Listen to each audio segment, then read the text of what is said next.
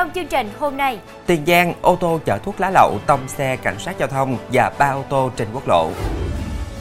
người dân Cần Thơ vui mừng khi đường vành đai sân bay sắp thông xe. Lời khai của nghi phạm sát hại nhân viên quán cà phê ở thành phố Hồ Chí Minh. Cậu học trò nghèo nhặt được gần 88 triệu đồng trả lại người đánh rơi. Cựu chiến binh hiến xác cho đi là còn mãi. Quý khán giả đang theo dõi chương trình Cửa sổ Đồng bằng phát sóng lúc 18 giờ mỗi ngày trên đài phát thanh và truyền hình Bến Tre.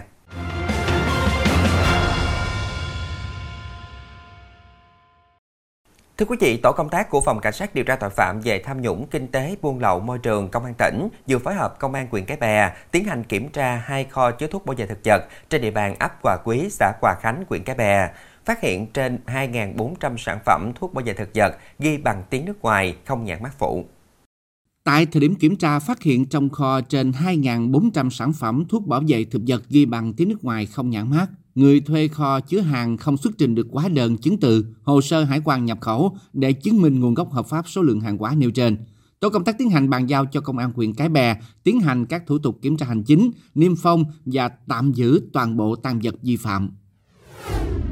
Cũng tại tỉnh Tiền Giang khoảng 13 giờ hôm qua, tại nút giao thông giữa quốc lộ 1 và quốc lộ 50, đoạn thuộc ấp Long Mỹ, xã Phước Thạnh, thành phố Mỹ Tho, tổ công tác phối hợp giữa công an thành phố Mỹ Tho và phòng cảnh sát giao thông công an tỉnh Tiền Giang phát hiện xe ô tô đang lưu thông hướng từ thành phố Hồ Chí Minh vào địa bàn thành phố Mỹ Tho có biểu hiện khả nghi nên tiến hành chặn dừng để kiểm tra. Tuy nhiên tài xế không chấp hành hiệu lệnh của lực lượng làm nhiệm vụ mà tăng ga bỏ chạy, gây va chạm làm hư hỏng ba ô tô của người dân và một ô tô của lực lượng cảnh sát giao thông trong khu vực. Khi chạy đến ấp 5 xã Đạo Thạnh, thành phố Mỹ Tho, đối tượng bỏ lại phương tiện và bỏ trốn khỏi hiện trường. Qua khám xét trên xe ô tô, tổ công tác phát hiện 14.000 bao thuốc lá điếu nhập lậu nên tiến hành lập biên bản tạm giữ tăng vật và đang truy tìm tài xế xe ô tô để điều tra làm rõ. Cơ quan cảnh sát điều tra công an thành phố Rạch Giá, tỉnh Kiên Giang đang tạm giữ Kiều Thị Loan Em, sinh năm 2000, ngụ huyện An Phú, tỉnh An Giang để điều tra về hành vi tàn trữ trái phép chất ma túy. Thông tin ban đầu khoảng 15 giờ hôm qua, kiểm tra một căn phòng trên tầng 2 của một nhà nghỉ trên đường Lạc Hồng, lực lượng công an phát hiện Loan Em đang cất giấu 22 gói ni lông, bên trong chứa các hạt tinh thể màu trắng và hai gói ni lông bên trong có chứa 41 viên nén nghi là ma túy tổng hợp. Tại cơ quan công an, bước đầu Loan Em thừa nhận bản thân nghiện ma túy và mới từ An Giang đến thành phố Rạch Giá thuê phòng nghỉ nói trên được 4 ngày. Loan Em cũng cho hay số tam vật mà công an thu giữ là ma túy tổng hợp được đối tượng mua ở thành phố Hồ Chí Minh với giá hơn 40 triệu đồng về chia nhỏ ra cất giấu để sử dụng và bán lại kiếm lời. Chuyển sang nội dung khác, dự án đường vành đai sân bay Cần Thơ được khởi công vào cuối năm 2019. Đến nay, dự án đang được gấp rút thi công để kịp thông xe trước Tết Nguyên đán 2024. Được biết, đây là tuyến đường kết nối quốc lộ 91 với sân bay Cần Thơ đi các tỉnh đồng bằng sông Cửu Long, do đó phương tiện lưu thông rất lớn. Dự án đường vành đai sân bay Cần Thơ dài 1,7 km, vốn đầu tư hơn 137 tỷ đồng.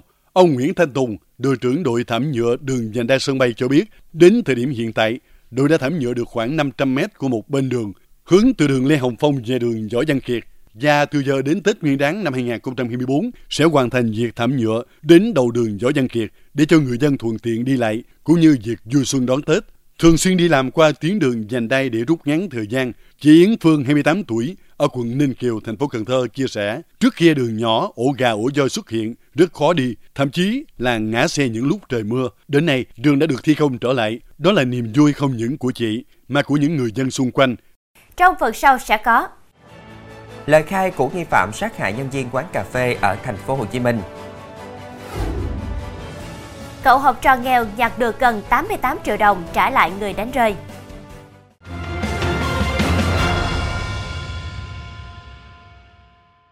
Thưa quý vị, vào khoảng 2 giờ 26 phút sáng nay, căn nhà trong hẻm 551 đường Lê Văn Khương thuộc phường Hiệp Thành, quận 12, thành phố Hồ Chí Minh bất ngờ xảy ra hỏa hoạn.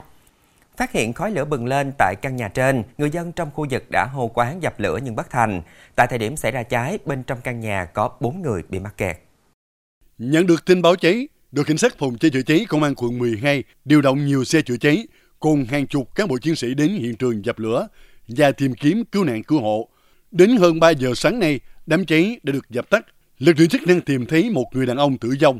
Nạn nhân được xác định là anh Đào Thanh Phong, sinh năm 1992, Hai người lớn và một trẻ em đã thoát nạn qua ban công nhà kế bên, tiếp đất an toàn. Nguyên nhân vụ cháy đang được cơ quan chức năng điều tra làm rõ. Công an quận 12 thành phố Hồ Chí Minh đang lập hồ sơ đối với Bùi Thị Thanh Trúc, 36 tuổi, ngụ quận 8 thành phố Hồ Chí Minh để làm rõ vụ người này dùng dao đe dọa nữ nhân viên cửa hàng F88 trên đường Phan Văn Hớn, phường Tân Thới Nhất. Theo cơ quan chức năng, qua test nhanh, Trúc có kết quả dương tính với chất ma túy, hiện vụ việc đang được điều tra làm rõ. Theo thông tin ban đầu, sáng qua Trúc đến cửa hàng F88 trên đường Phan Văn Hớn, phường Tân Thế Nhất để xe máy trước cửa rồi đi vào bên trong. Thời điểm này tại cửa hàng F88 có chị H là nhân viên cửa hàng đang ngồi bên trong quầy. Lúc này, Trúc ra xe máy lấy con dao loại gọt trái cây giấu vào lưng quần rồi đi vào bên trong cửa hàng đe dọa chị H. Lúc này chị H ôm Trúc lại, đồng thời hô quán, sau đó Trúc bị chị H cùng người dân khống chế giao công an. Liên quan vụ giết người cướp tài sản xảy ra tại huyện Hóc Môn, Công an thành phố Hồ Chí Minh đã thông tin về lời khai ban đầu của nghi can. Theo cơ quan công an, hung thủ ra tay rất giả man, chém nạn nhân 40 nhát và có sự tính toán kỹ lưỡng trước khi gây án. Qua làm việc, nghi phạm khai do không có công việc ổn định và thường xuyên rơi vào tình trạng thiếu tiền, vì thế đã lên kế hoạch đi cướp tài sản. Trưa 6 tháng 1, Tâm đi tới quán cà phê trên quốc lộ 22, xã Xuân Thế Sơn, huyện Hóc Môn. Thời điểm này trong tiệm có một mình chị P, sinh năm 2002. Ít phút sau, Tâm giờ nói chuyện để đánh lạc hướng chị P. Sau khi chị này quay lưng, Tâm dùng hung khí đâm vào người khiến nạn nhân trọng thương. Nạn nhân hô quán tìm cách bỏ chạy thì Tâm dùng hung khí chém. Khi chị P nằm gục, Tâm lấy chìa khóa xe SH rồi nổ máy rời khỏi quán. Tâm định sẽ bắn chiếc xe máy cướp được rồi trốn sang Campuchia. Tuy nhiên, khi biết khu vực biên giới bị công an chốt chặn, Tâm đã quay xe chạy về hướng huyện Bến Lức, tỉnh Long An. Sợ bị bắt, Tâm dứt xe bên cánh rừng rộng hàng chục hecta thuộc địa bàn xã Lương Hòa, huyện Bến Lức, trốn sâu vào trong rừng nhưng không thoát. Chuyển sang thông tin đáng chú ý khác, thưa quý vị, nam thanh niên trộm ô tô tải ở Bà Rịa Vũng Tàu trên đường về Hải Phòng để tiêu thụ, khi đến cao tốc Đà Nẵng Quảng Ngãi thì bị cảnh sát phát hiện chặn bắt. Cụ thể, tại km 130 tuyến cao tốc Đà Nẵng Quảng Ngãi, địa phận tỉnh Quảng Ngãi, tổ cảnh sát giao thông số 2 đang làm nhiệm vụ thì phát hiện xe tải do Điệp điều khiển có biểu hiện nghi vấn nên tiến hành dừng xe. Tuy nhiên, tài xế không chấp hành hiệu lệnh mà điều khiển xe bỏ chạy. Sau đó, tổ công tác truy đuổi, nhưng người này lại lạng lách đánh võng, đi vào làn đường dừng khẩn cấp, gây nguy hiểm cho cảnh sát giao thông và các phương tiện khác. Trước sự manh động của người này, cảnh sát giao thông đã triển khai đội hình đón lỏng, chặn được phương tiện tại trạm thu phí Túy Loan, thuộc huyện Hòa Vang, thành phố Đà Nẵng. Làm việc với tổ công tác, tài xế Điệp khai đang trên đường đưa xe ô tô ăn trộm về Hải Phòng để tiêu thụ. Hiện cơ quan công an đang tiếp tục điều tra làm rõ. Mặc dù gia cảnh khó khăn, nhưng khi nhặt được số tiền lớn, em học sinh ở thành phố Huế này liền đem nộp cho thầy cô để tìm người đánh rơi trả lại. Trước đó, vào lúc 7 giờ sáng qua, em Tô Khánh Hoàng Phúc, sinh năm 2010, học sinh lớp 8 của trường trung học cơ sở Quỳnh Thúc Kháng, trên đường đến trường đã nhặt được túi ni lông màu đen ở gần cổng trường. Qua kiểm tra, bên trong túi có gần 88 triệu đồng, nên em Phúc đã mang túi ni lông cùng số tiền đến báo với thầy cô giáo trong trường. Ngay lập tức, ban giám hiệu nhà trường đã thông báo đến công an phường Đông Ba để phối hợp tìm người đánh rơi. Công an phường Đông Ba xác định người đánh rơi số tiền này là anh Lê Văn Duy ở phường Gia Hội, thành phố Huế, là nhân viên giao hàng nên đã làm các thủ tục trả lại số tài sản cho anh Duy. Thưa quý vị, Đoàn Quang Quy sinh năm 1982, ngụ tỉnh Thái Nguyên, là bị can thứ hai bị công an tỉnh Hà Giang khởi tố tạm giam vì có liên quan trực tiếp tới hành vi khai thác vàng trái phép tại xã Tiên Kiều, huyện Bắc Giang. Trước đó, cơ quan cảnh sát điều tra đã ra quyết định khởi tố bị can, lệnh bắt bị can để tạm giam đối với Dương Văn Cảnh trong vụ án vi phạm quy định về khai thác tài nguyên được phát hiện vào ngày 19 tháng 8 năm 2023.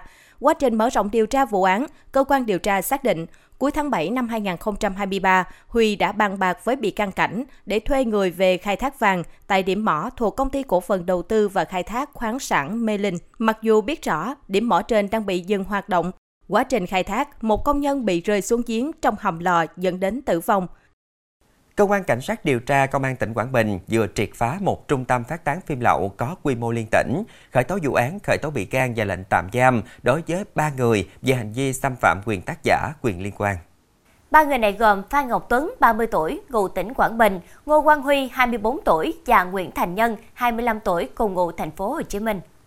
Qua xác minh làm rõ, từ khoảng năm 2019, các đối tượng tìm mua mã nguồn và chỉnh sửa, tạo lập điều hành ba website để trình chiếu, phát tán phim mà không được sự cho phép của nhà sản xuất, chủ sở hữu quyền tác giả, quyền liên quan, thu lợi bất chính qua hình thức quảng cáo trên website với số tiền khoảng 3 tỷ đồng. Khám xét nơi ở của Tuấn, lực lượng công an thu giữ gần 190.000 file phim được lưu trái phép, nhiều điện thoại di động, máy tính bảng, máy tính sách tay, cùng nhiều tài liệu khác có liên quan.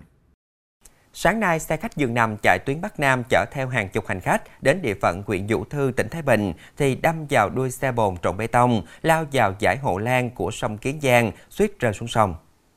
Sự việc xảy ra vào khoảng 6 giờ 30 phút sáng tại địa phận xã Tự Tân, huyện Vũ Thư. Lúc này xe khách chạy tuyến Quế Hải Phòng đang lưu thông trên quốc lộ 10. Khi đến địa phận xã Tự Tân thì tông vào đuôi xe trộn bê tông và ô tô 4 chỗ. Sau va chạm, xe khách lao vào hộ lan sông Kiến Giang và may mắn kịp dừng lại ngay sát mép sông. Trên xe lúc này có hàng chục hành khách, trong đó có người già và trẻ em. Nhiều hành khách hoảng loạn, đập cửa kính để thoát ra. Hiện lực lượng chức năng đang làm rõ nguyên nhân vụ việc. Thưa quý vị, sau lễ Giáng sinh, phố Hàng Mã thuộc quận Hoàng Kiếm, Hà Nội lại thay áo mới bằng những mặt hàng trang trí màu đỏ rực rỡ để chào đón Tết Nguyên đán Giáp Thìn 2024. Năm nay, đồ trang trí có mẫu mã đa dạng, phong phú, giá thành bình ổn, không tăng nhiều so với năm trước. Đặc biệt, năm nay, các sản phẩm linh vật giáp thìn với tạo hình đẹp mắt, thu hút người mua. Dịp này, nhiều bạn trẻ tranh thủ đến phố Hàng Mã để tham quan, chụp ảnh, đón không khí Tết sớm. Nhiều du khách nước ngoài cũng bị thu hút bởi khung cảnh ngập tràn sắc màu ở khu phố này. Trong phần sau của chương trình, Quốc hội Hàn Quốc thông qua dự luật cấm thịt chó. Cựu chiến binh hiến xác cho đi là còn mãi.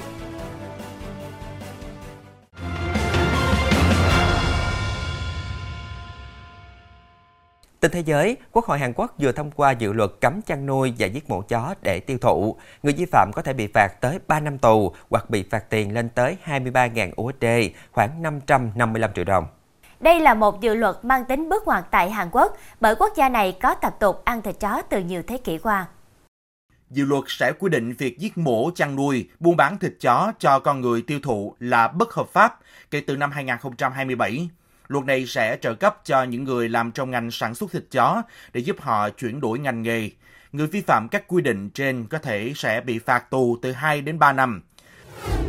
Theo một nghiên cứu mới của Mỹ, một chai nước 1 lít thông thường chứa trung bình khoảng 240.000 hạt nhựa nano. Nghiên cứu trước đây cho thấy các hạt nano nhựa có thể xâm nhập vào tế bào và mô trong cơ quan chính, di chuyển qua máu, phát tán các hóa chất tổng hợp gây hại cho cơ thể. Nhiều chuyên gia đã chỉ ra tác động tiềm tàng của hạt nano nhựa, tuy nhiên họ không chắc liệu chúng có khiến nước đóng chai trở nên nguy hiểm hơn hay không.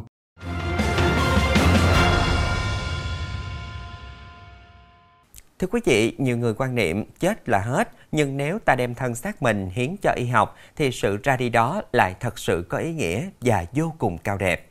Và điều mà Hải Đăng vừa nhắc đến cũng chính là câu chuyện của vợ chồng cựu chiến binh Nguyễn Văn Bình, ngụ tại quận Gò Vấp, thành phố Hồ Chí Minh. Cho đi chưa bao giờ là dễ dàng. Thời còn trẻ, người cựu chiến binh này đã cho đi nhiều thứ quý giá nhất, cho đi tuổi trẻ, bỏ lại niềm đam mê âm nhạc đang sụp sôi trong tim và cất giấu đi nỗi nhớ quê nhà, cùng đồng đội chiến đấu ở chiến trường biên giới Tây Nam để bảo vệ quê hương. Năm 1985, sau khi xuất ngũ, ông Bình xếp lại những ký ức đau buồn, mất mát trên chiến trường để đi làm viên chức cho Sài Gòn Phim. Sau đó, ông xin nghỉ việc, mở công ty theo phong trào xã hội hóa lĩnh vực nghệ thuật của nhà nước. Ông làm việc với tâm thế, có được là phải cho đi, đó là hạnh phúc, niềm vui giản dị mà ít người nghĩ và làm được. Giờ đây, ở cái tuổi ngoài 60, ông có một gia đình trọn vẹn.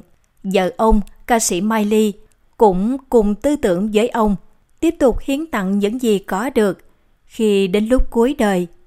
Chọn một ngày trời đẹp nhất, hai vợ chồng người cựu chiến binh quyết định cùng đến Đại học Y khoa Phạm Ngọc Thạch để làm thủ tục hiến xác. Nhẹ tựa lông hồng, ông và bà đã ký thủ tục hiến toàn bộ xác, là một việc có ý nghĩa cuối cùng cho thế hệ tiếp theo.